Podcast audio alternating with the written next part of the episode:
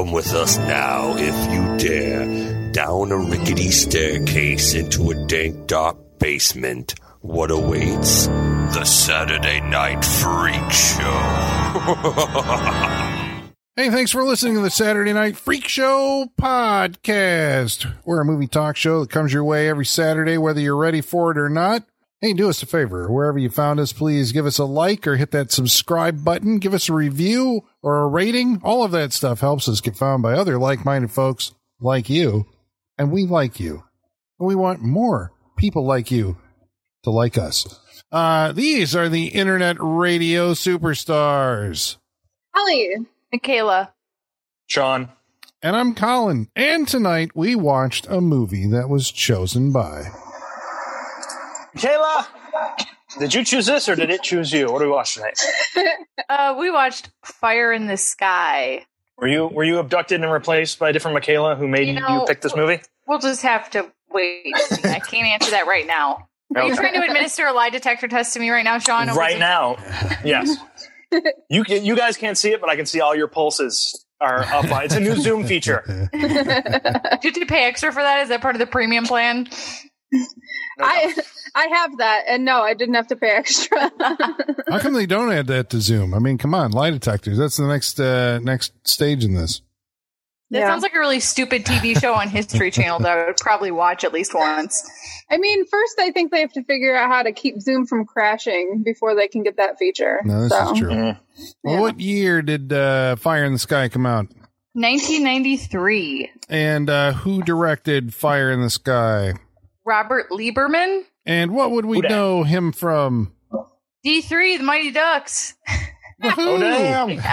Oh yeah, and a lot of television, including Dexter, amongst other things, but a lot of television. And related to this, I think uh, like Falling Skies, The Expanse, and um, what was the other? There's several other like UFO. Lots of UFO based things around this time. yeah, I like aliens. um, yeah. Fire. So in does the- the writer, oh yeah, who's who wrote this movie? uh, Tracy Torme. And who is Uh, he? He wrote on Star Trek The Next Generation for a very long time. And who's his dad? I don't know. Mel Torme. I was gonna say it's got to be Mel Torme, It's Mel right? Torme, That's who Torme, yeah. The Velvet Frog. No, nobody. Mel Torme. He wrote the Christmas song. He, not the not the lyrics, Yes. but he wrote the music. Chestnuts Yeah. roasting on an open. Yeah, that's Gotcha. yeah, Mel Torme. Yeah. Uh, Uh, recorded what was it? Blue Moon. Well- other- yeah. Tracy Torme also was the creator of the TV show Sliders. Aha. So there you and uh, is that the people who like slid through time? Yep. yes, With John Rhys-Davies, Mhm. right? Yeah. and he wrote on The Outer Limits, and he wrote on Carnival as well. So he's really kind of in this genre. I was So gonna say, he's so, weird. this was a st- this was a strategic pull in for this. I think so. Okay, Well, this is maybe the first time that we've done a movie in this genre. Am I wrong? Is this our first alien abduction movie?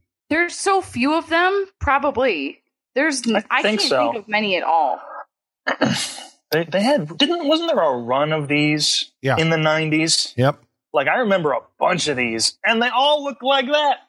Yeah. Yeah. The one that, uh, I mean, a lot of people talk about uh, Communion with uh, Christopher Walken, which I don't recall ever coming to theaters, but that's, uh, you know. What was he playing the alien? Because that would make sense. uh, so we're no, we're- unfortunately we're- not, but you- So we're saying that there is a, a difference between an alien invasion movie and an alien abduction movie.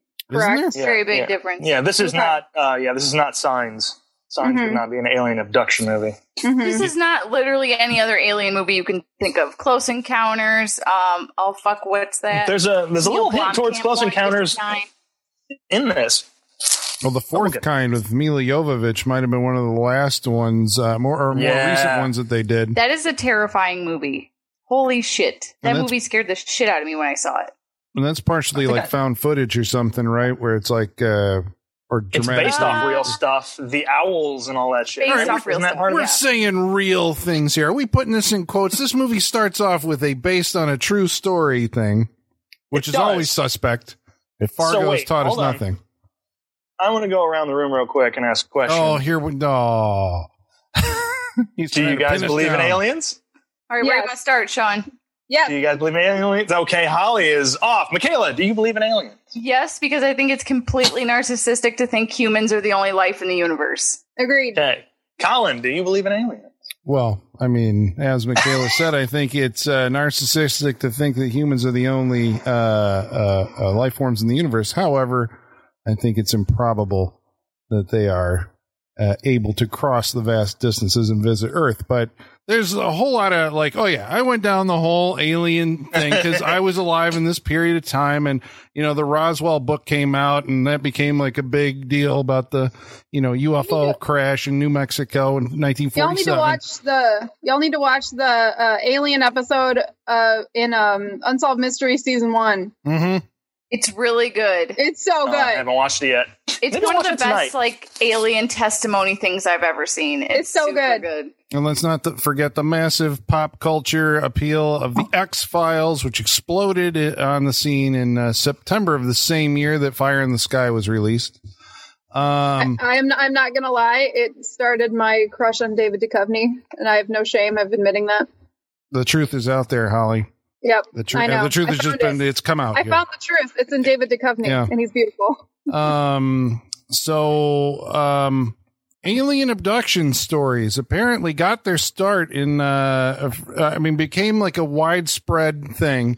In 1961, there was a case of, uh, Barney and Betty Hill, or Betty and Barney Hill. Not, uh, yeah, so the Flintstones came out in the 60s, Benny Hill? 1960s, so they would have, uh, that was the first widely reported story of alien abduction in America, right? Benny Hill abducted by aliens. Barney, Barney, Cue the Betty white Barney, I'm sorry. I'm sorry, I was like, I'm pretty sure they did that episode on Bunny Hill. yeah, Barney. Sorry. Well, there's there, so this keeps going. So uh, the story, their story, right, which happened in 1961, was made into a television movie called The UFO Incident. It was uh, one of those NBC movie of the night things, and it played on TV in 1975. Two weeks later, the Travis Walton incident happened. Did he see the show on TV just two weeks prior to his disappearance? Who is Travis Walton?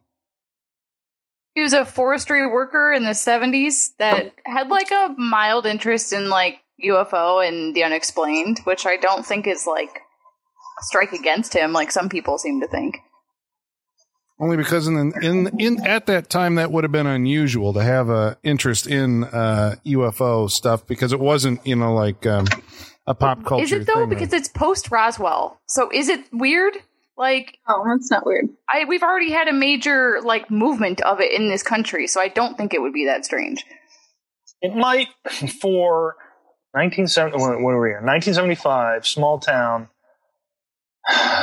People would probably think he not he was like crazy, but it's just like, why do you believe in that stuff? Mm. It's not real. Like I can see there would be a negative reaction towards him at this point if he was just like, hey, you guys want to talk about aliens?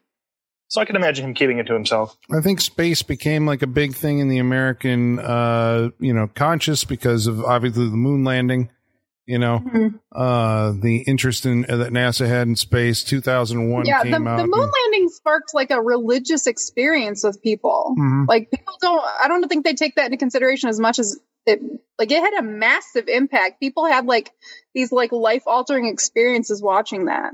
Yeah, because you got to look up for the first time and you know think about the. Uh, well, not for the first. Sorry, but I mean, it, as a culturally significant thing, it became like a, a big deal to think about uh, life on other planets and exploring the galaxy.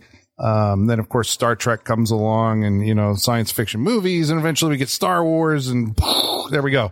Um, okay, so Travis Walton writes a book. A book's called The Walton Experience. This is turned into a movie in 1993 called Fire in the Sky. Who's in Fire in the Sky?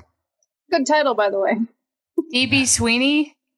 Oh yeah, DB Sweeney from The Cutting Edge. Yeah, Yep. Topic. I was like, why does his name sound familiar? And then I looked up his credits and it's like, oh, he's just been like small roles in like every TV show that's ever aired, basically. Yeah, he plays I think the aforementioned Travis Walton.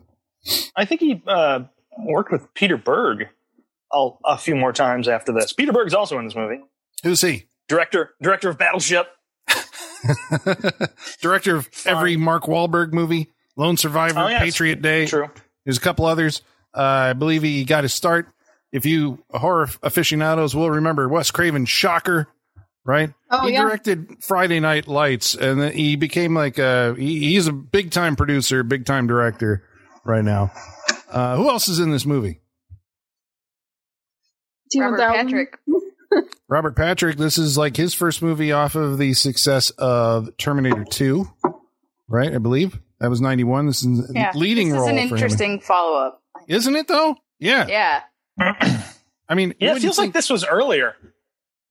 No, this was uh I had never heard of him to be honest before T2. That made him huge, right? Everybody was Yeah. aware of who Robert Patrick was and they cast him in uh, in this in the lead role basically. He's the major character in this. A guy named Right. uh, Mike Rogers.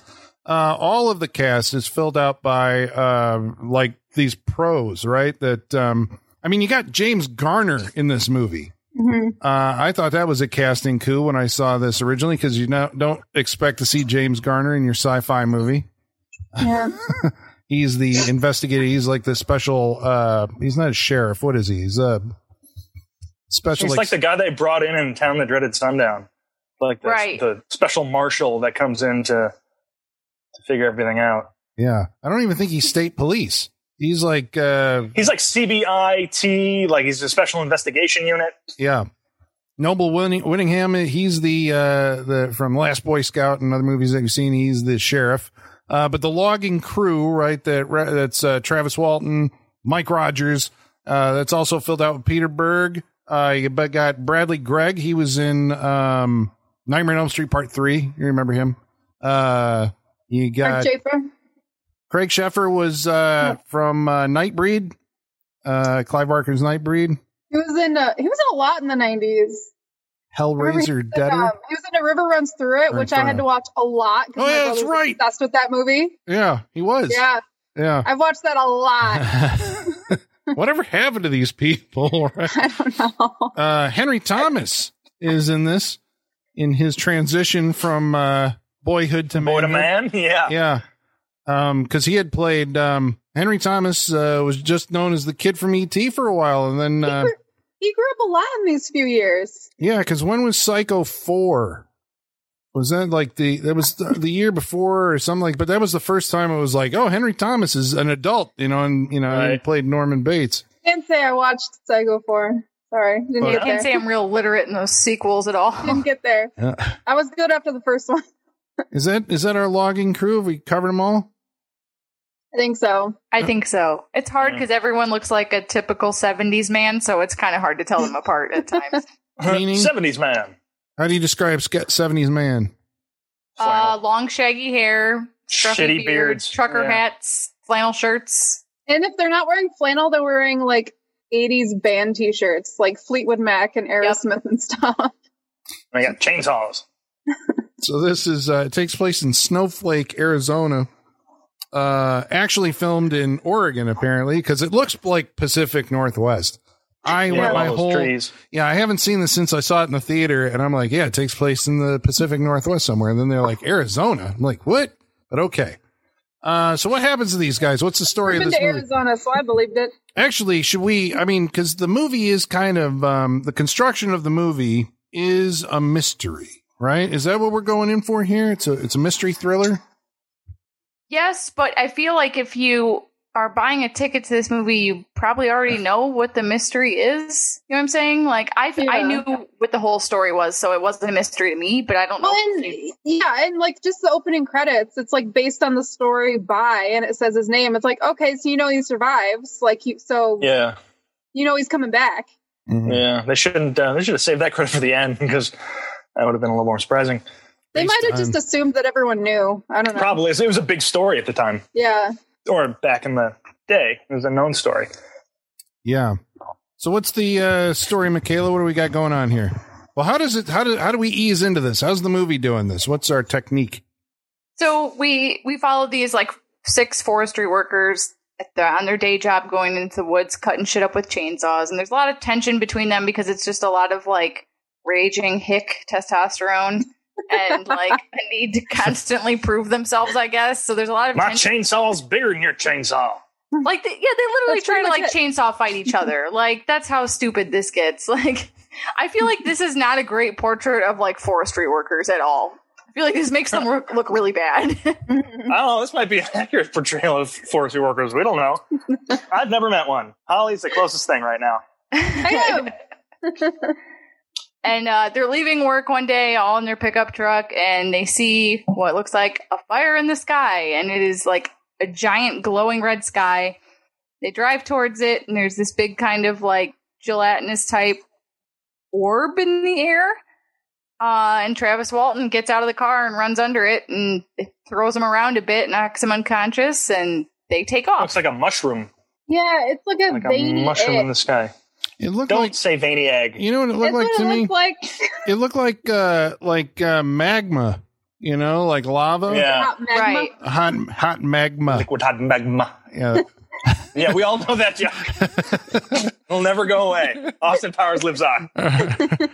um yeah so this is the thing i guess that you always have when you get into these kind of movies. You always say like okay and i was thinking about this when we were watching it. It's like at some point you have seen what you consider to be like the definitive version of the uh alien spacecraft you know or or something like that. And so uh, the task of every filmmaker is to come in and like okay we're gonna we got to do something that they haven't seen before um, but you're always kind of saddled with that. Like, is this, oh, you know, it's, but you're, tr- you're trying to get the one where like, if somebody's like, man, I imagine if it happened, it, it happened like that. Uh, how close was this for you with the, uh, you know, Well, was Yeah. it? I mean, was it a creative choice or was it based on his description in his book? a lot of this movie was based on the description in his book, um, especially the design of the aliens. Some of Mhm. the stuff that happens to him once he is abducted is exaggerated for the movie. Um, Okay. but yeah, I, I'm sure he keeps some things back because he wants you to buy his book, though. Yeah. There's a documentary on him, I think, called like Travis Walton or something like that. It popped up. Uh, we watched this on Amazon Prime and it showed up next in my, uh, my queue. Um, so, but the movie starts off, uh, it's, uh, the, it's, it's poised as a mystery, which I kind of liked about it because it was like, you know, it reveals stuff to you. You have questions as you're watching it because you just see these guys coming barreling out of the woods uh very moody opening where it's like is that an alien right there coming to the light coming out of the woods? No it's truck headlights as, as they race to the local bar and they go in and they're all very suspicious looking and they have to make that call to the police and bring the police and then the inspectors in. I like that scene that we pointed out during the the while we were watching it as we see james garner's character taking the call in his car and he's on his way. He stops and we you know and we see these lights on his uh the views the windscreen coming down red lights and it's like oh my god is there aliens like right now and it turns out it's a trail uh, you know train The crossing crossing. uh That's good fake out. yeah That was a good It's fake really out. good. I appreciated that. so I'm like, was Yeah, that tip- written that way? Was that somebody actually, you know, getting into the headspace of the audience watching that? I'm like, that's a good direction right Yeah. there. That's a good move. You've thought And, about uh, this. And a tip to Close Encounters, right? Yeah, yeah, yeah, yeah. The Roy Neary sequence out there by the uh, the train For the tracks. train tracks. Yep. So the whole thing here is the guys relate their story to the in- investigator, and um, this becomes like the central crux of the movie. I guess is we're wondering: Did these guys are they covering up? Did they kill Travis Walton, or was he Right. actually abducted by a UFO from the space? The space. Yeah. Now, now again, like we knew that he was coming back because we knew that it's his story. But I like the way they set it up because you don't know how far it's going to go. You know, like as far as them being accused and like the town turning against them, like you don't know how far they're going to go with that. So that was the compelling part and I did appreciate that. I thought it added a nice cinematic touch to the story. I really kind of felt like their panic and desperation in that moment when Dallas is kind of going on that ranch, being like, you know, they don't need to have a body to charge for murder, and we know they're never going to find him, so we're all Right. fucked. Like, Yeah. that was a great I- scene. I That's my worst appreciate that. I was nightmare. Like that's that's a really good take on this. It's like, okay, we know they're innocent because, you know, obviously he lives and we know like the story, like the general setup of the story, but the fact that we don't know how far they're going to take it and how far they're going to get in trouble. Like that was the part that it's like, oh, Jesus, like that's, I don't know. I thought it was good storytelling. Yeah, and this is uh um it, it's it is good storytelling. It's um the way they do it is nice because it makes I think it makes you pay attention to the movie more because we don't know what's going on, and so we're watching these characters, and we're also um, whether you you know it or not, you're waiting for them to be just alone with each other to see how they speak to each other to like get clues. I'm like, all right, that conversation those three had was just like, okay, you're paying attention because you're like, is shit can be revealed here? What did they do? Yeah. They're still not saying much, but they're saying a lot about other shit. Like it's Yeah. really well done up to that point. Like if you're, you know, the alien stuff doesn't kind of happen until the back end of the movie, but I think this is like this is good enough to get us there. Like it's, yeah, it's and even and even like with the the reveal of the the craft, it takes a hot minute for us to actually see it come on screen.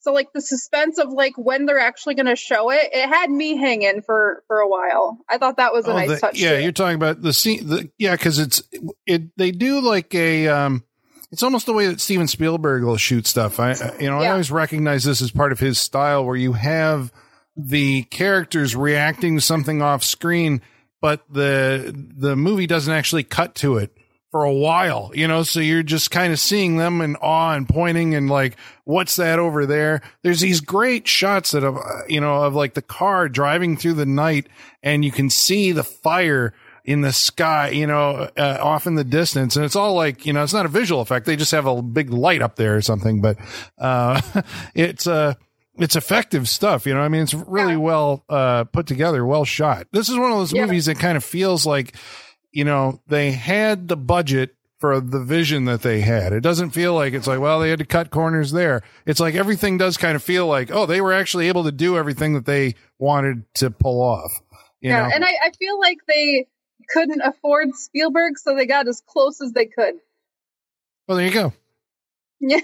Yeah. And this guy did all right because his transitions were pretty good. I liked his transitions of, you know, Dallas lighting the cigarette and, uh, or he's about to in the interrogation and then that takes you into the next, uh, flashback. So the, the movie's told in a series of flashbacks or several flashbacks as we get the full story of what actually happened. You know, we get to see the, uh, the life that these guys have. Uh, Mike and Travis are best friends who, uh, want to go off and, uh, start a, a Harley Davidson business.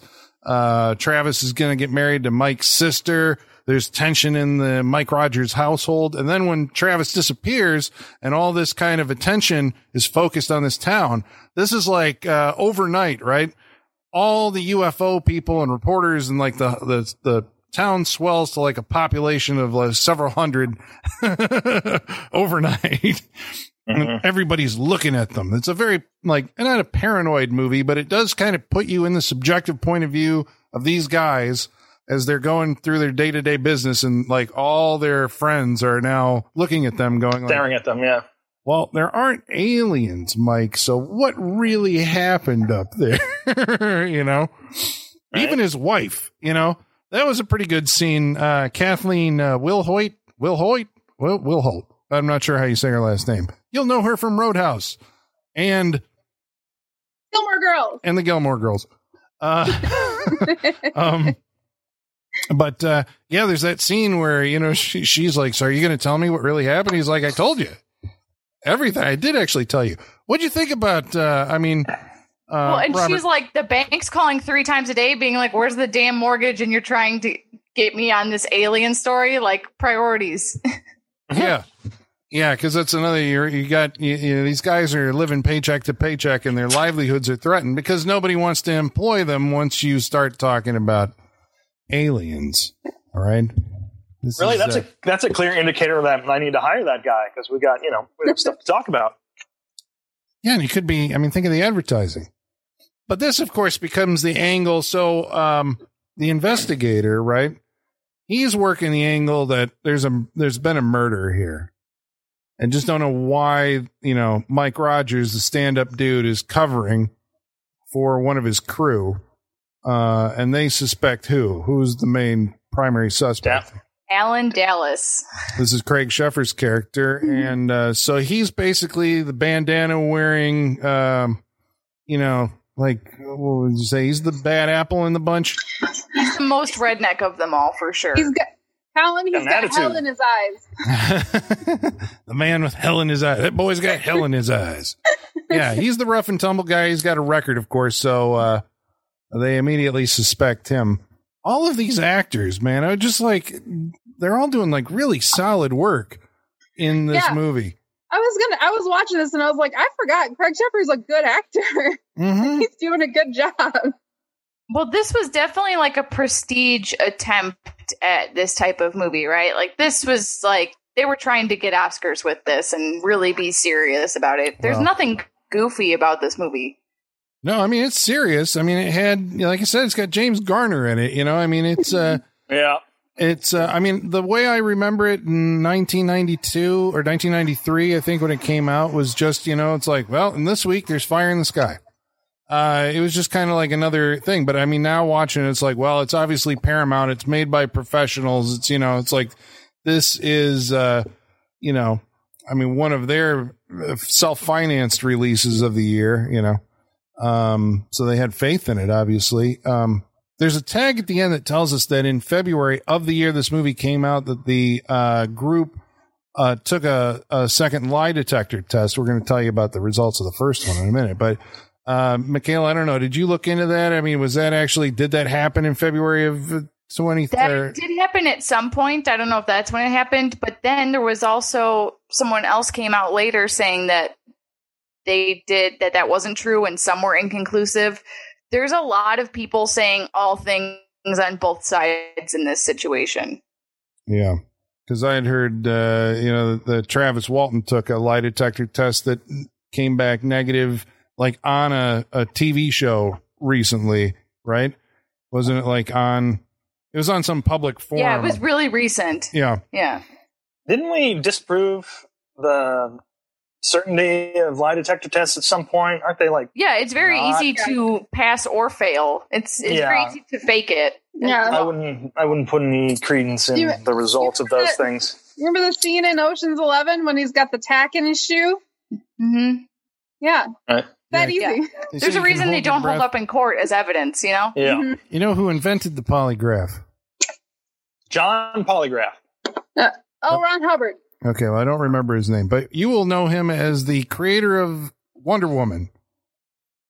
He invented the polygraph. He invented the lies the- polygraph. She Really? has the Is lasso, it, is it the lasso of of truth. truth? Yeah, is that, yeah, is yeah. that what it is? Yeah. So there you go. I need his name. I don't know if Captain Google can uh, can look that up, but uh, William something. I know there was a book about him that came out like a year or two ago. yeah, created the character Wonder Woman. Boom. See, you listen to the Saturday Night Freak Show, you're gonna get your head all full. You know, you're saying, "Well, I know the name, Colin. Why don't you know?" That's what they're asking out there. Yeah. Um. So, uh, Dick. so the, uh, the William news- Moulton Marston is his name. Sorry, say again. William Moulton Marston. He sounds like a character in Red Dead Redemption. there you go. Um, so yeah, the noose is tightening around these guys. They're shunned in their, uh, you know, um, in small town life. Uh, marriage is disintegrating, all this stuff, uh, you know, relatives coming in. There's searches, of course. The police are doing searches for Travis. Uh, they can't find him. Um, and so basically the first section of the movie, I think leads to the construction of the movie is to basically lead us to the polygraph, right? Cause it's like the polygraph is like, that's the big act break. And then they take the polygraph. There's a bunch of like, are we going to take it? Are, are you bought off polygraph man? You know, that you're going to give us a fare because they don't believe anything that's happening. Uh, you know, people are all out to get them. So they take the polygraph. What does the polygraph show? Tell him the truth. well, at first they said we're not going to talk, talk about the results. After they talk about one of the results, they say, well, we're not going to talk about them. But one of them was inconclusive. They won't say what the rest are. To the guys. Come back for a second day. But yeah, but law enforcement speaks among themselves and they say what? They come back. I don't what positive? Would you say positive? I don't understand. I don't know the lingo oh, in this sort of test. It Yeah. proves that they were telling the truth. The polygraph does. It says all these boys are there and say they're telling the truth. So that launches us What, into what was the- that, Colin? Is that your that your southern accent there? Well, you boys tell the truth. It boils down the truth. If you in believed it, then yes.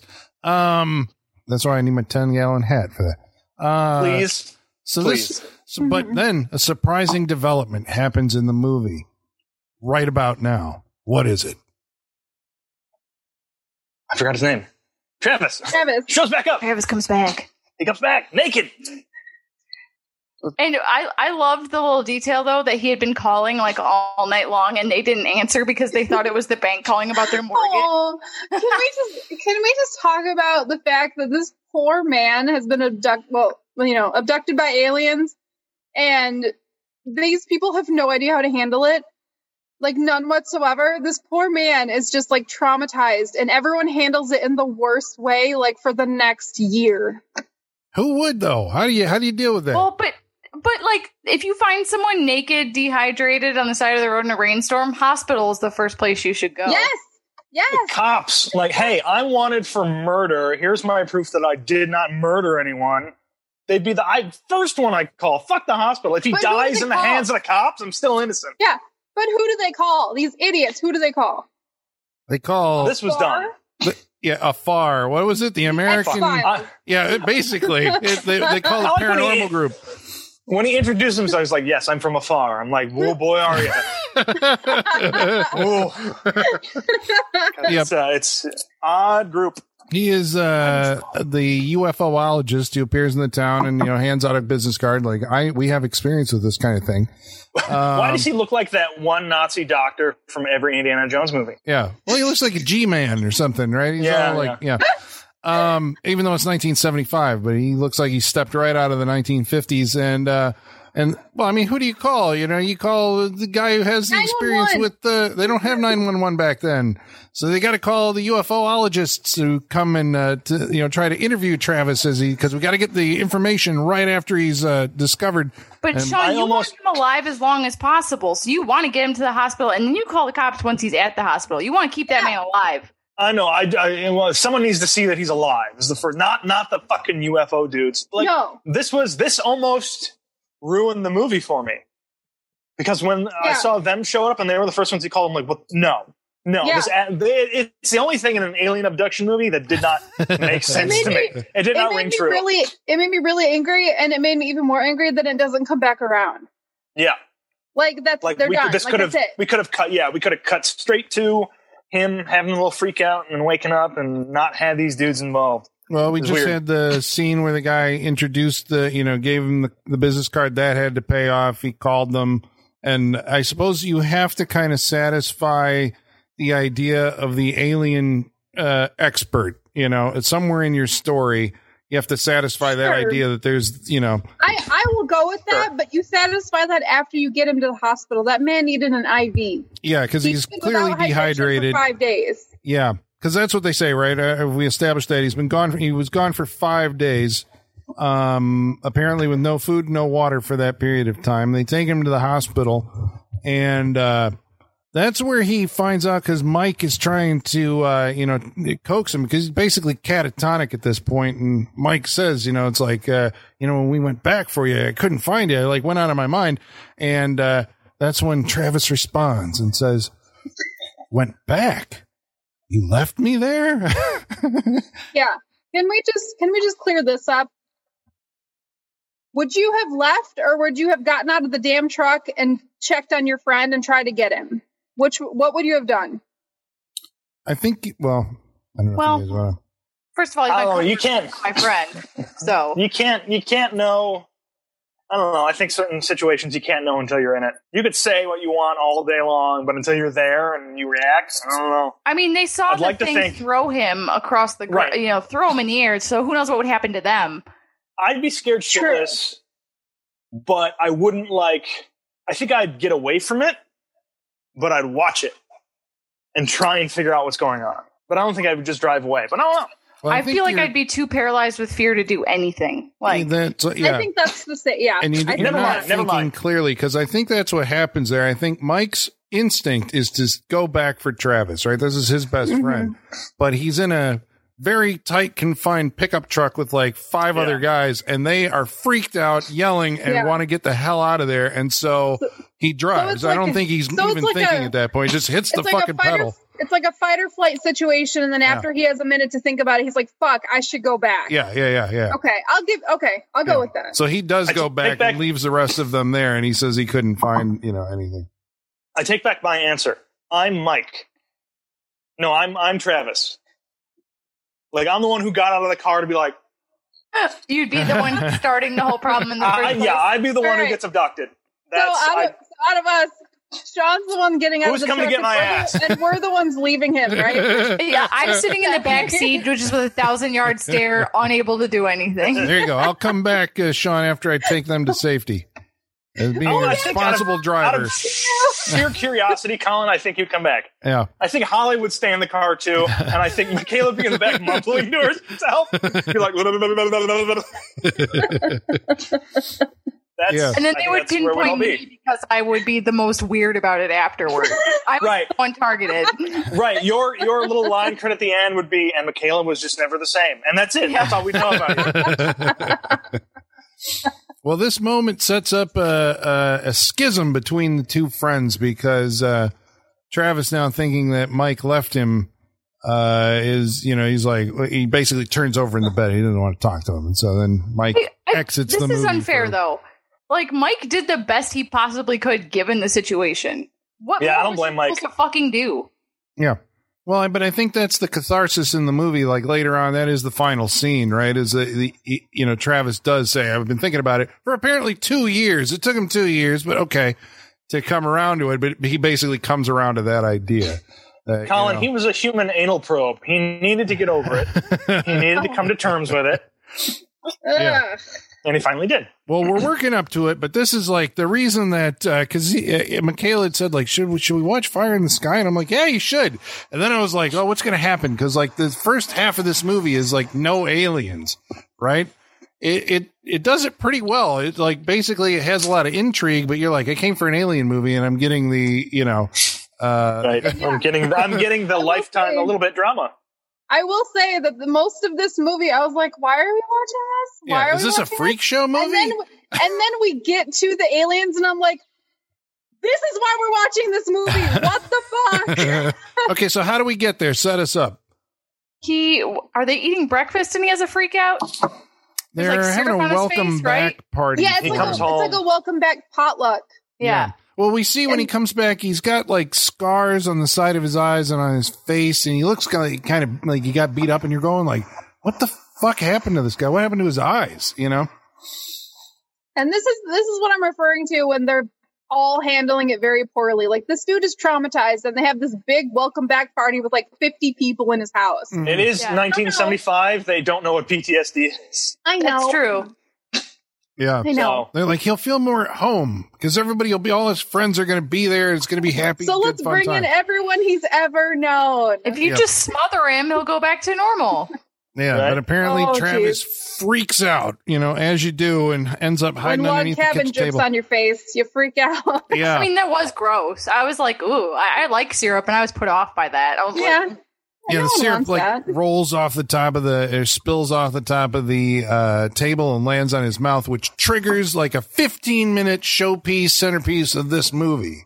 never has syrup been so tense. Yeah, right. so the way they kept cutting back to it, I was like, what the I'm Oh, like, what syrup? does he blow up if it touches him? What's as it slowly fills the screen, rolling toward the camera or I thought it was going to be like going in his eyes, like, ah, my eyes. yeah, like why It actually log did give me such a really trigger? great idea for a movie, though. I was thinking, what if you made like a schlocky, like B level horror movie about like the Great Molasses Flood? and then there's like generational trauma where people are triggered by seeing molasses like that. they say they say that that area you can still get hints of like Really? molasses Smell it. It's Yeah. still there. Yeah. Why is there not been a movie made about this? Really? That's a great point. I love that story. We need to explore this. Let's write it. Let's There you write it. Copyright 2020 Saturday Night We need- Freak Show. we need We haven't had many first. this year. That's true. We haven't. So tell us about the alien sequence. What? Ha- how do we get into it? What happens? Travis wakes up on board an alien ship. In a cocoon It's like a stretchy, like skin cocoon, but it, there's like KY jelly everywhere, but it's like dirty brown jelly. Yeah, and It's really it- we keep cutting to like his hands going into it, you know, as he's grasping around and he's like putting his hands into this goo, and you're like, what the Yeah. fuck? The whole thing has this very textile feeling to it. Uh, about you know, it's just oogie, right? Which I mean, they keep on cutting to these close-ups of his hands going into crap and And the shit sound just yeah, yeah, yeah. He has to break out of this membrane. Uh, the aliens use some kind of like veiny technology because they have what appears to be like circuits or something on the surface of this membrane, but it's like the veins or something. It's kind of cool production design. Back to that veiny egg, right, Sean? stop it. Yeah. You knew I was going to tell him to not say that. well, he breaks out of this cocoon and then we get zero G sequences, which uh, I, I'm always kind of impressed by these when they pull them off with like wire work and stuff like that. Because now everybody's like, "Well, Tom Cruise, fucking, you know, we got to go up or uh, Apollo 13. Now we have to actually go up in the vomit comet and do it for real." Like, no, they can look at this. Those glasses spinning that he tra- that he kicked or Oh, whatever. that was cool. Yeah, that was I'm like, awesome. huh? Nice visual effects there. Industrial light and magic. Yeah, it has a budget big enough to afford industrial light and magic. Mm-hmm. Um. We're good. So, what does he find in the ship? What's it look like? What's the experience as he well, gets out okay, of this Okay, when thing? he's going through this like tunnel in zero G, which is like it's like a kind of like a honeycomb type thing with all these like membrane sacs, and some are open and some are still closed. And he gets like like he's trying to get his bearings because I mean I don't know about you, but if I was in this situation, what's one thing that can just make it worse? Oh, there's no gravity, so you can't even just like you know. If there was a giant fan at the top of this thing, that would make it I was worse. thinking, I was like, what if he tries belching? Like, would that Yeah, help? maybe he'll go down. I thought he was gonna. s- I thought he was gonna suck on that uh, umbilical cord for a minute. I'm just like, I what did the too. I know. I thought, happening here? yeah, he was too. gonna. I was like, where are we going with this? I'm like, is there Or air just get outside there? Once you break the membrane, can you breathe? You know, it's like, but apparently you can. There's oxygen. Uh, I like the way that they shot that sequence of him in the cocoon and coming out. They shoot it from a bunch of different angles, so you're not sure which way is up. You know, or is he on his side or uh, on the side of something? Is he laying down? It's very disorienting. And then he's flying around, you know, and pulling himself back with this, uh, uh, m- uh the, whatever the tentacle thing. Um, and then he ends up uh scaling this thing and gravity Well, of course before that- flipping as he's oh yeah yeah he lands in another like pod that has a membrane still on it and he lands like face first into the rotted torso of some other human being. Yeah. Yeah hands Ugh. first. It's icky. right into it. This is again we're playing up that ick factor to like it's cranked up to like eight eight at least at this point Yeah. right? You're like yeah it's not like a sleek like modern sci-fi movie. It's very like organic and dirty and just like old and grungy and just like it it's not the sleek like clean sci-fi you're used to seeing it, be- it begs the No, question Oh, these are these are hillbilly aliens. yeah what I are think. these aliens doing like hillbilly aliens? Copyright 2020 Saturday Freak Show. There we go. Here you go. Well, they so they sean do they have uh sean do they have uh like flying saucer- saucers up on blocks in their front yards Yes, yes, they do. there we bravo. Bravo. Bravo. That's uh yeah, just in space. Just hanging out by a planet. yeah. Uh, I see we have the ideas for this. This is uh, this is a go. Well, they uh Just assume they're all wearing wife beaters. Just assuming. what's the alien wife beater? Just an alien and a wife beater Okay. It depends on what their torso looks like, I guess, right? Yeah. with a big old trucker hat. Well, they No uh, pants. he well, this is the thing. He eventually discovers like these um because he, goes into a, a chamber that has a bunch of like hanging little gray aliens, right? The uh what are they called? The grays. I suppose that's Small we're going with. grays. the small grays. Thank you very much. And uh he he voc he actually vocalizes at some point. He's like spacesuits. It's like, oh, you're saying that the gray aliens that everybody's familiar with that shape with the big eyes and the s- those are just spacesuits. That means we're I gonna like that. we're gonna show you what a real alien looks like in this movie because this is based on a true story and this is we got the you know straight from the horse's mouth.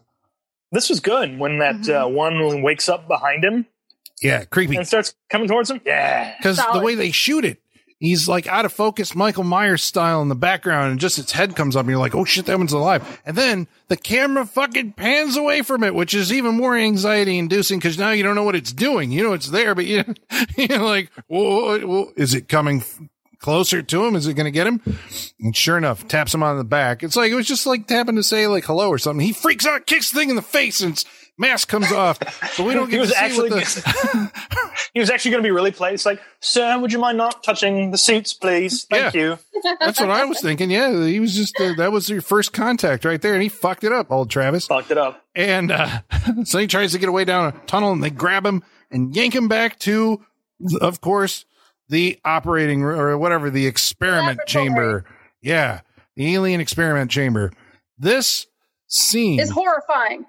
Uh, yeah, it's Horrifying. it's nightmare inducing, super intense. I remember the uh, theatrical experience was like you could you could hear the audience collectively like releasing their breath uh, when that scene ended.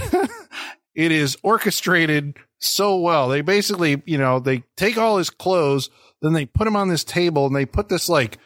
Well, I don't know what the fuck you call it. Uh, it's like shrink wrap or something over his They're like, body yeah, they're like vacuum sealing. which is like, oh, if you want to hold somebody down on a on a table, I guess that's how you do it. I But like they the way, do it over his head. yeah, Oh, yeah, over his face. so he's like, oh, oh, and this thing's like terrifying.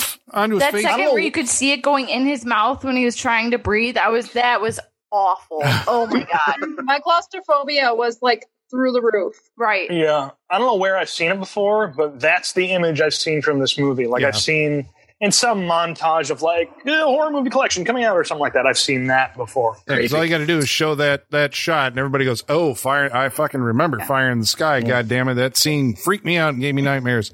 Um, Sean, I have to ask, when they took all his clothes off, did you think we were finally going to get the anal probing you were asking for?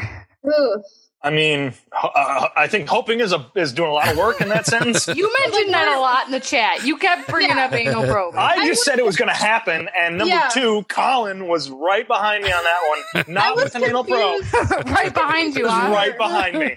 I was confused if you were hoping for it or expecting it. Those are two Expecting different it. things. expecting it. Then it flipped around, Okay. and I thought maybe he's the anal pro. Maybe they're just bend over, jamming it up each other's asses. It's well, like, because that ah, we got cocoon a- does kind of look like it, it could be inside of an intestinal tract. Maybe they're like, we got a bad human again. Ugh, go get another one. Yeah. It is kind of gross. Now you're not going to be able to watch So this movie the same way. It's like he wakes up in Yeah. an alien's rectum. Um, right, just think of that when you're watching this movie. well, they end up, then they make it worse because then they come at him with a scalpel.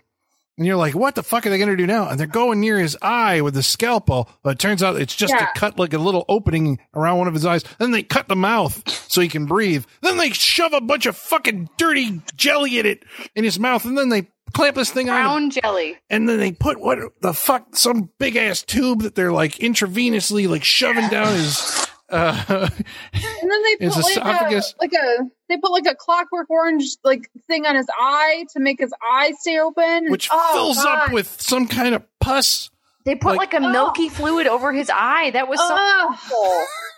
that whole I'm, so I'm muting you guys. I don't want to hear this again. oh. and then it gets worse because much like that scene in uh whatever uh, uh star wars right with the the um the truth droid with the needle yeah. we get this contraption that comes down the aliens Also, like zombie, the piece of wood in the eye in uh, zombie. Oh yeah, ocular trauma. This is always a thing uh, that you can rely on. Well, but the movie did set it up because you're always wondering, like, what, where did those bruises come from? Has to have something happen to his eye, and this is the thing. Apparently, the aliens want to because they hook up like something to his neck and to his mouth, so they're getting like readings on wh- what they're about to do to him, and this thing like unfolds in graphic close up as his needle comes closer and closer to the camera, and the music is like building in this fucking intensity. It's like, oh, Jesus Christ, how do you get out of this? And then, thank God, it cuts to him waking up. Yeah, uh, uh, I, I was watching it and I was like, oh, sweet Jesus, cut away, cut away, cut away. I was so thankful when it did. It's pretty intense. What What about what do you think of the aliens in this? They're creepy. Sean, what do they look like? I mean, they look like Groots. They, They just all look look like like a bunch of They look like a bunch of Groots, but They do. they're they're creepy Groots. Like Yeah. I would not be Yeah. ha- I would not be happy to be around them. And they all look Um, agitated, which is not good. Yeah. I, I, I kind of like this. Oh, that's good. I like when they do the different alien. They're not all. I mean, I like the the, the little grays and all that stuff. This is good too. They're just kind of like they're they're stickly, like they're very like thin looking, except for their big heads. I mean, you know how aliens are, but they're just uh, yeah, they're Groot looking. Yeah, they're Yeah. they're puppets, um, but I mean like very detailed, fleshy skin textured. You know, they're kind of they're human, but not. You know, they have like uh, Yeah. human colored flesh, but they're you know misshapen. So it's just kind of like what the fuck. And I mean, I thought that it was like I mean, I believe that they were there. You know, it was kind of one of those. I'm like, this is actually working. Th- Like those actually look like a you know Yeah, aliens doing did. shit to this guy. Like, nice, bravo. You don't Yeah, have to Yeah, see much, but yeah. No, they shot it and cut it in a way where, like, uh, I didn't see anything that would make me believe that I'm watching like movie magic. Like, you know, nothing, no seams, no nothing, no weird stuff, no strings. Look good. Yeah. Mhm. Yeah. I was looking at like the puppeteers and stuff, but I confess I didn't recognize anybody who was involved in this. And, you know, I'm sorry if they may be like, you know, titans in their field, but there was a credit for like the alien, you know, the, uh, uh, whatever the alien ship scene was uh, conceptualized by uh, somebody at uh, ILM. Um, yeah, all that's uh, uh, good stuff, very uh, intense. Um, and then, uh, you know, he, uh, Travis wakes up from this, um, because this is basically, this is his memory has been unlocked at this point, right? And he remembers what happened to him. So I guess then, you know, everything after this is kind of gravy. What, what's the fallout for, from these revelations? Uh, who's, well, all right, they're innocent. What is the fallout? I remember.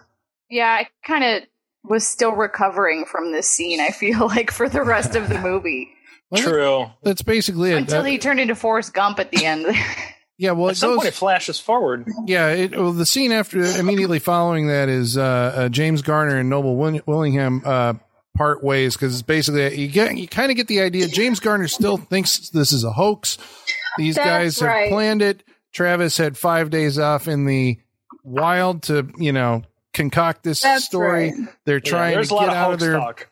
yeah, they Yeah, want to get out of their because it- mining contract and pay off, you know, get the the the the fame and fortune of uh, being alien abductees. Yeah, because James, they said earlier, James Garner's character was like known for not having like an unsolved case. Like he has solved every case he's ever had. And at this point, he's like, I don't believe their shit.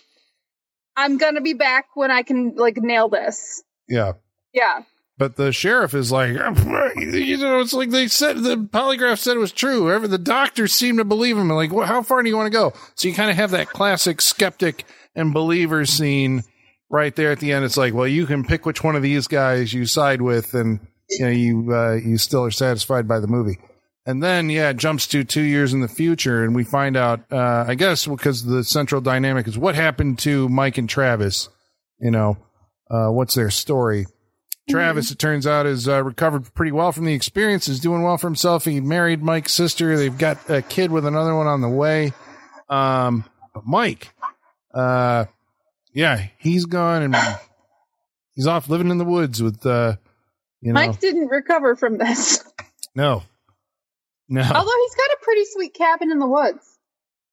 that's right. But he's antisocial and doesn't want to talk to anybody, and probably doesn't want to be bothered by this. And he's haunted by the, you know, the whole experience.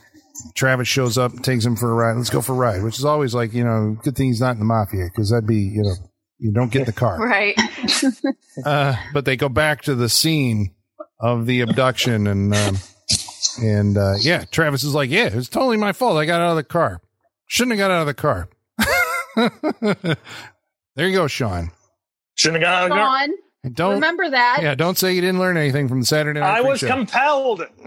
the next time we're the next time we're all driving in the countryside and we see an alien spacecraft, do not get out of the truck. I will remember. Okay? I will So you take your own advice. All You call. You call somebody. Call afar. They'll take care of it. That's what they do. All right. Yeah. Do we get the phone number from the card? Yeah. Five five five. Oh, one Whatever seven six. Yeah. So, I mean, that basically wraps up the movie. Uh, this is uh, from the era where you had the crawl at the end that tells you what everybody was has done since, and it says like Travis and his wife are still living. He's like a what is he? He, he owns a company, Foreman? or no, he's a foreman at a mill. And Mike in 1990 something eventually got a job as a logger again, so everything's okay with him. And uh, who knows what happened to the other guys? Yeah, I don't know if it's okay with Well- him, but he has a steady job. yeah. Yeah. But uh, that, well, that's when they all came back, as we mentioned earlier. In 1993, they all came back and took the polygraph again, and they all passed. Well, only three came Well, not back. all of them. Not all of them. Three which came is back. weird, sorry. yeah, because it was basically the three, you know, central people in the in the story. So it was Mike, Travis, and Dallas retook the test. Dallas was the one with the inconclusive um, result. So Yeah. But after all that time, you can convince yourself a story is true. yeah, Polygraph test. That's how you pass anything. it. If you believe your Yeah. own lies, you can pass the polygraph test. Yep. Yeah. so there you go. Psychos need not apply. So tell you what, listener, we're going to tell you if you should watch this movie we just described for you, which is Fire in the Sky. But first of all, we're going to answer some of your mail about Fire in the Sky. And in order, and our other episodes, and to do that, we're going to have to summon our mailman, and his name is Igor. Igor, bring us the mail. Masters, masters, the mail. I've got the mail. So many letters. Our followers are rising, rising. Why, thank you, Igor. Igor. Igor. Igor. Do you think he came from a fire in the sky? He just got dropped here one day? that would explain a lot. I'll Um, bet he got no. I'll bet he got abducted and t- I was brought back say, real quick. He's, I was going to say he was abducted and he's just never been the same since. Yeah, he looked like us before. Now, Ooh. yeah, that explains who why you are the way you are. Igor. I think he went up as a whole person and he came back as a bunch of different people. To tell you the truth, Yeah.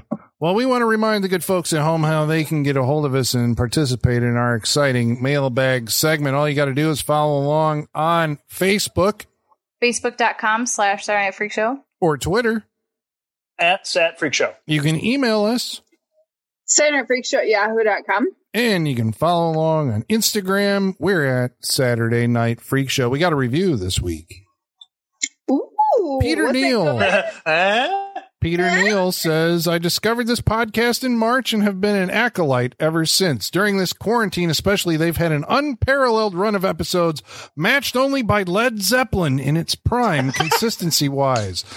Good banter, knowledgeable hosts, passionate discussion, the whole package. Half of Vinegar Syndrome's yearly revenue comes from these guys, so we should support these stewards of boutique Blu-ray industry, of the, the boutique Blu-ray industry. Yeah, sponsor us, fucking Vinegar Syndrome. Sponsor us. Right? I got enough of your. I got enough of your cat movies, Vinegar Syndrome. All right, sponsor us. Did We- Home Person really just compare us to Led Zeppelin? yeah, yeah. Peter I'll Neal. take that. Peter Neal. Uh, those of you in the know will remember is the uh, he's the author in Tenebrae, Dario Argento's Tenebrae, which we also did on this show. All Bam. All right. Uh, Bam. about tonight's Amazing. episode. Yeah, thank you. Thank you very Yes, much. thank you. uh, about tonight's episode, which was Fire in the Sky. Michael Whitaker writes in and says, Oh man, this movie began my intense but short lived obsession with alien abductions. I bought books, watched movies, or any TV special about them. There was a lot of them in the 90s, and the movie still holds up, I think, even if now I've become more of a skeptical skeptic on the subject. Anybody see um, Alien Abduction? Or no, Alien Autopsy? You remember Alien Autopsy? Nope. No. Yeah, I think so. the Fox Broadcasting Network Yes. aired an hour long, or maybe it was a two hour. I think Jonathan Frakes hosted it. It purported to be footage that they had found of the Roswell.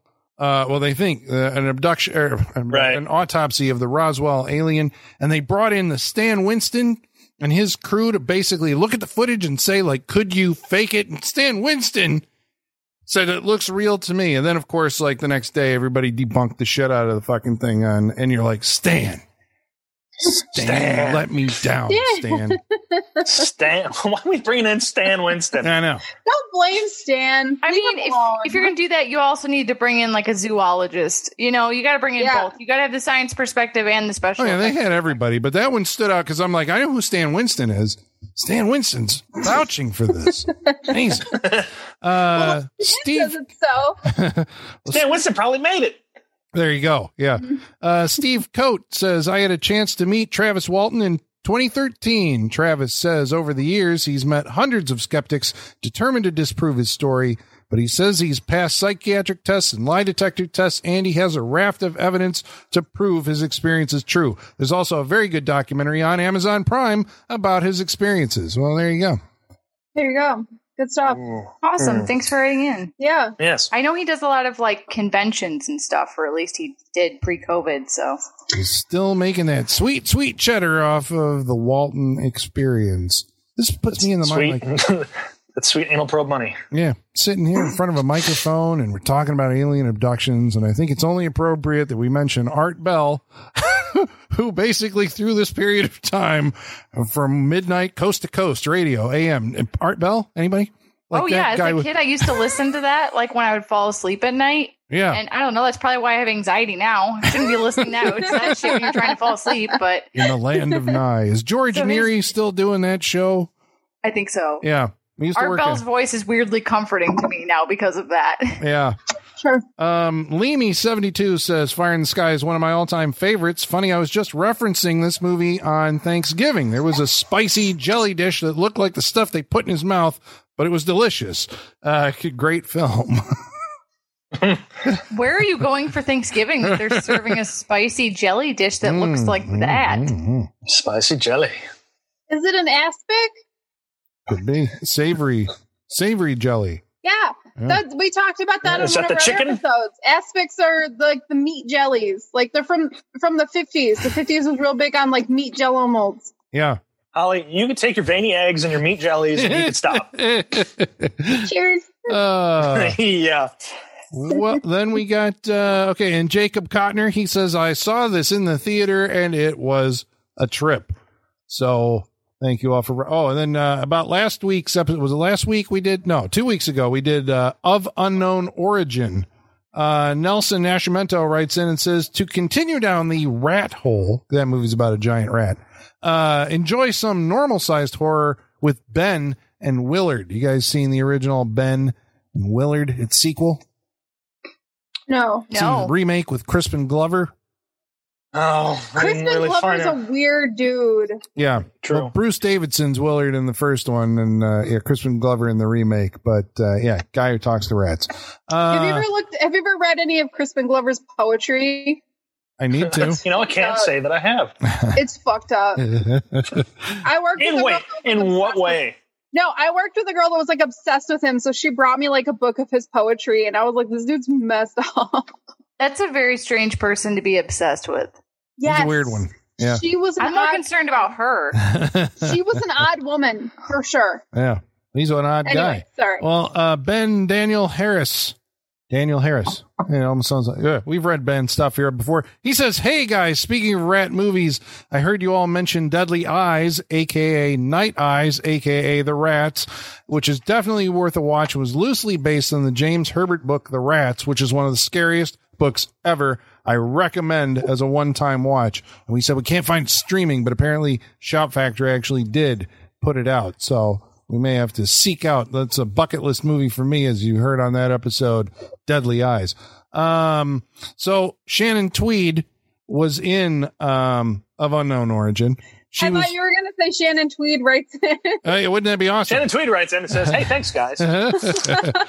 well, we said that in addition, you know, that was her first movie, right? But she was also the queen of the erotic thriller in the 90s with movies including Night Eyes, Indecent Behavior, Illicit Dreams, Body Chemistry, and Cannibal Women in the Avocado Jungle of Death, which may not have been a uh, erotic thriller, but there's a title. Anyway, Stephen Haynes wrote in.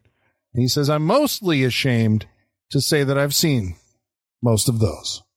Hey, don't be ashamed. I had No. I've seen most of them too. It's fine. Those body, those body chemistry ones sound very familiar. Yep. yeah, don't lie. I've seen Shannon Tweed's boobs a lot. It's okay. it's okay. Well, Some people, that's just who they are. Fine. Sander uh, Antonides says at her peak in the night in the mid '90s with Andrew Stevens, she was cranking out four to five erotic thrillers a year. So yeah, Yeah. it is a chance that you Get that bread, girl. Yeah. Yeah. Yeah, go for it. Do what you gotta do. Yeah. Yeah. Um, Bill Hayner says the trailer for Of Unknown Origin really makes it look like a haunted house movie. I wonder if audiences at the time felt it was a bait and switch. You did watch the trailer? I no, but I'll bet there was a lot of that alien uh, autopsy scene in there that, uh, that on the exam table. I bet that was cut in there. No, a no, lot. for Of Unknown Origin. No, I know. No, oh, I'm sorry. I'm sorry. Wrong one.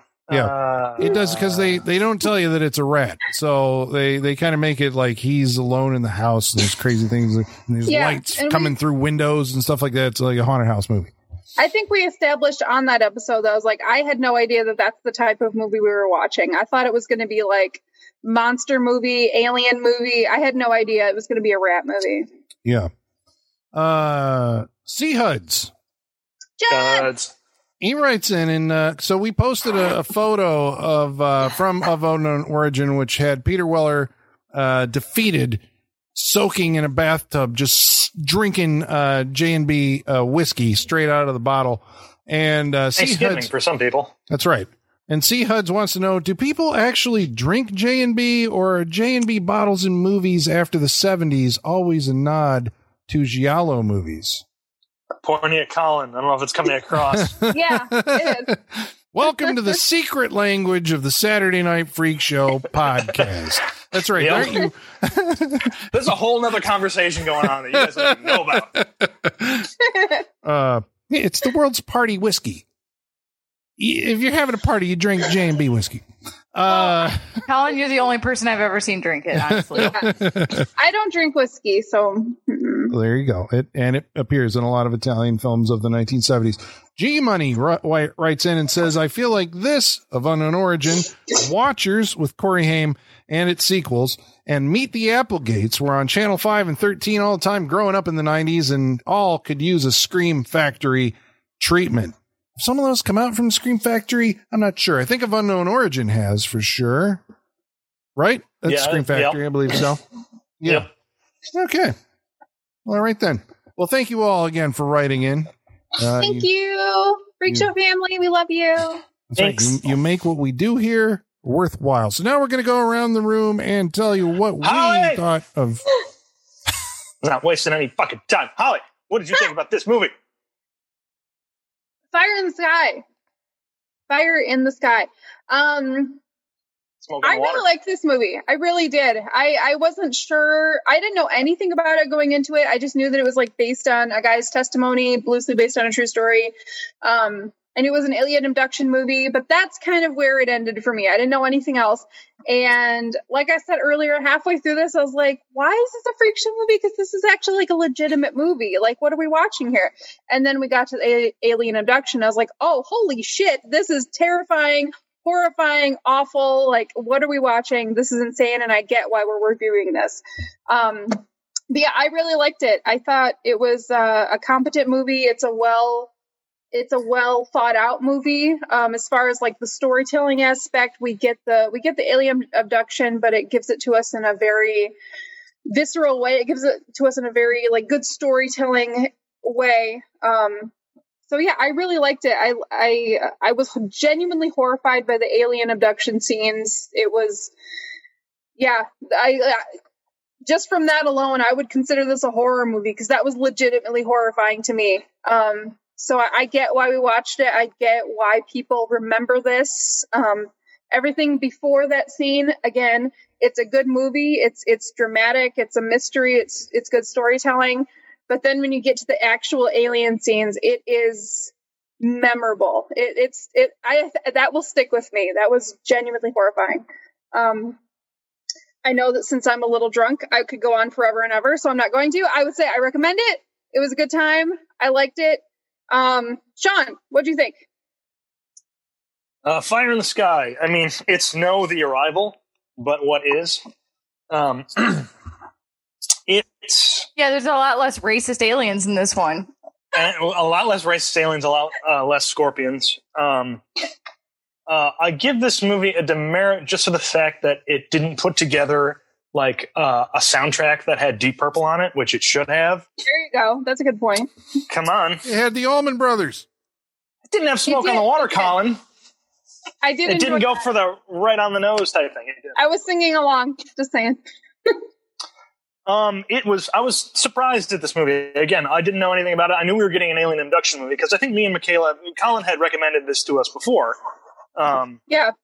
to watch. Um, so I knew it was aliens. I didn't know in what aspect. Um, and we don't really get it till the end of the movie. But in the meantime, we're getting a pretty good like a little character drama in here. Um, and I thought it was very good. I think everybody's doing very good. Henry Thomas is he's got a smaller role in this, but he's doing really good. Everyone's doing really good in this. Um, I mean, I like James Garner. Um, uh, everyone's pretty much killing it. So you get a nice little drama leading up to you know naked alien abductions, and then the you know the actual alien scene. It, it fits right in there with those early uh, unsolved mysteries, like those weird alien abduction stories that you always used to get, and they're just always freaky.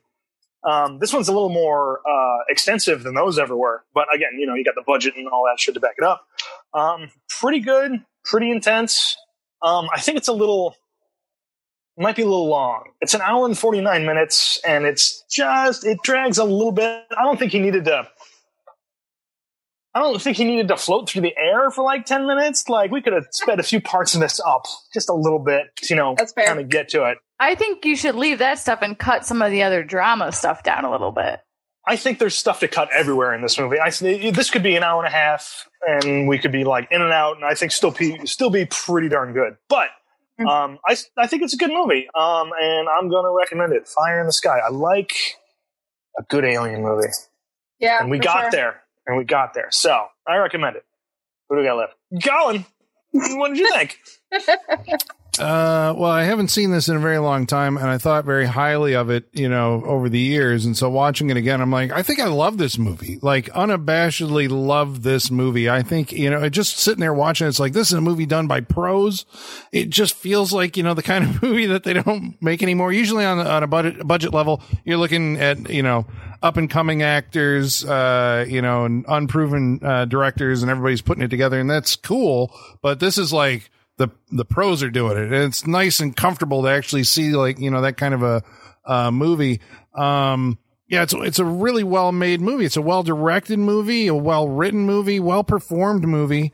Um and yeah, I mean it uh, I think this is my go-to like, you know, I was talking about earlier that, you know, you're always kind of uh there's always there's a movie that kind of lays out like if that if that happened, it probably would happen like this. This is my alien abduction movie. You know, it's like that ending is so powerful that it's like that's what it's like to be abducted by aliens, you know. uh right there. It's horrifying. That's the that's the uh the whole thing.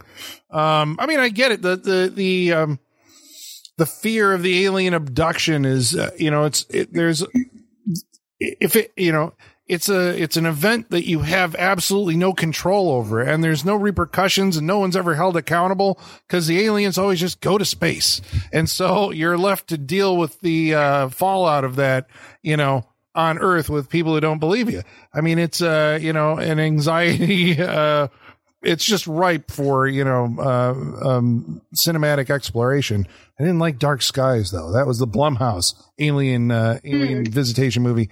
Um, you know, I suppose Poltergeist and so you know you get ghosts. If a ghost is fucking with you, you can't do anything about that either. They get to do whatever they want. You know, see the entity for uh, a similar anxiety uh, uh, creating experience. There's there's different lore with ghosts, like exercising and like asking them to leave. Like there's different lore, but with aliens, it's really like if they're there, they're there, right? Yeah, but the entity. uh, so, um, but um, yeah, I, I think uh, you you have to see this movie. I think this is uh, one of the best, if not the best, uh, alien abduction story. I think you know that I've seen. Um, yeah, Hmm. so I'm gonna I'm gonna go with uh, and you know again it could be because also uh, I'm a horror guy and the end of it plays into that. So uh, yeah, I'm gonna uh, absolutely recommend Fire in the Sky. Michaela, what'd you think? Yeah, so a few months back, I heard this movie mentioned on a podcast, and the way they were talking about it, I was like, why have I never seen this, let alone I'd never even heard of it.